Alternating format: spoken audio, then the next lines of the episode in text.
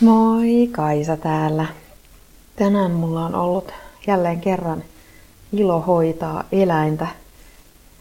Mä mietin tosi usein eläimiä hoitaessa tai eläinten kanssa ylipäätään tekemisissä ollessa, kuinka tehokkaita eläimet on heijastamaan muhun takaisin sitä, miltä musta itsestä tuntuu. Jos mulla on huono päivä tai on kärsimätön, niin, niin eläimet reagoi siihen – olemalla niin sanotusti ärsyttäviä, koska ne tietää, että musta tuntuu pahalta. Mulla on sellainen käsitys, että sillä ei ole merkitystä, että minkälainen eläin on kyseessä, siis minkä lajinen tai minkä kokonen. Kaikki reagoi omalla tavallaan, toiset nopeammin ja toiset hitaammin. Ja toisilta saa välitöntä palautetta ja no yleensä eläimiltä saa välitöntä palautetta. Jos hoidat lehmää huonosti ja lypsä sitä tarpeeksi usein, niin se alkaa ihan taatosti voida pahoin. Ja eläimiä tarkkailemalla voi oppia ihmisestä itse asiassa tosi paljon, koska jos ajattelee koiraa tai kissaa, niin sehän on niin, että niiden lemmikkien kärsimys on aina ihmisten aiheuttama. Jos se eläin voi huonosti, niin sen syy on ihmisessä joko sitten syy voi olla huonossa ruuassa tai huonossa kohtelussa tai liian vähäisessä liikunnassa tai vääränlaisessa liikunnassa, siis sellaisessa, mistä se eläin ei hyödy. Siinä ei saa siitä, siitä, ei saa siitä liikunnasta sitä hyötyä, mitä tarvitsisi. Ihan samalla tavallahan ihmiset kärsii, jos syö vääränlaista ruokaa tai harrastaa sellaista liikuntaa, joka ei omalle keholle sovi. Ihmisellä vaan on siinä se mielellinen ulottuvuus ja, ja kielellinen ulottuvuus selkeämmin esillä.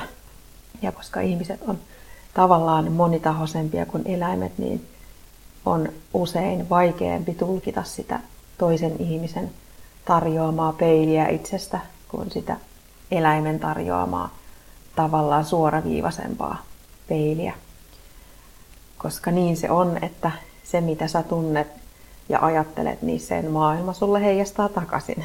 Tämä niin metsä vastaan, kun sinne huodetaan asia. Sen prosessin, mikä itsessä on käynnissä, niin sen tunnistaa ympäristössä hyvissä ja huonoissa asioissa.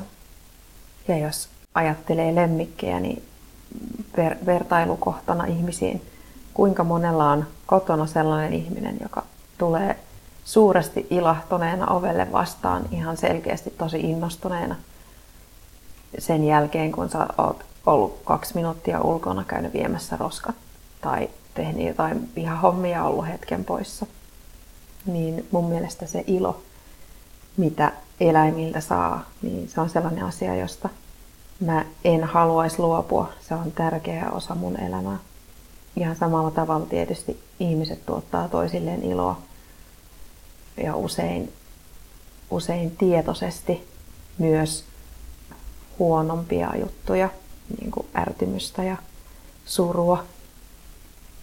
Eläimet taas kehollisempina olentoina pyrkii paljon suoraviivaisemmin voimaan hyvin tuottamaan itselleen hyvää oloa ihmiset on tavallaan etääntynyt siitä, tai ei tavallaan, vaan on etääntynyt siitä omasta fyysisyydestä, omasta kehosta ja pyrkii jopa jotkut unohtamaan sen kokonaan ja vaan noudattamaan sitä tai niitä komentoja, mitä mieli antaa, vaikka mieli sillä on omat taka-ajatuksensa, koska siihen liittyy uskomukset ja koulutus. Se ei ole ollenkaan niin suoraviivasta tarpeiden tyydytystä tavoitteleva osa ihmisestä kuin sitten taas ihmisen fyysiset ominaisuudet.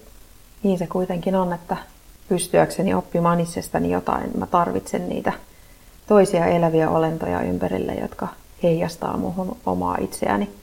Ja niitä toisia tarkkailemalla mä pystyn oppimaan itsestäni itse asiassa tosi paljon paljon enemmän kuin jos miettisin itsekseni niitä samoja asioita. Kiitos kun kuuntelit. Toivottavasti sait tästä oivalluksia.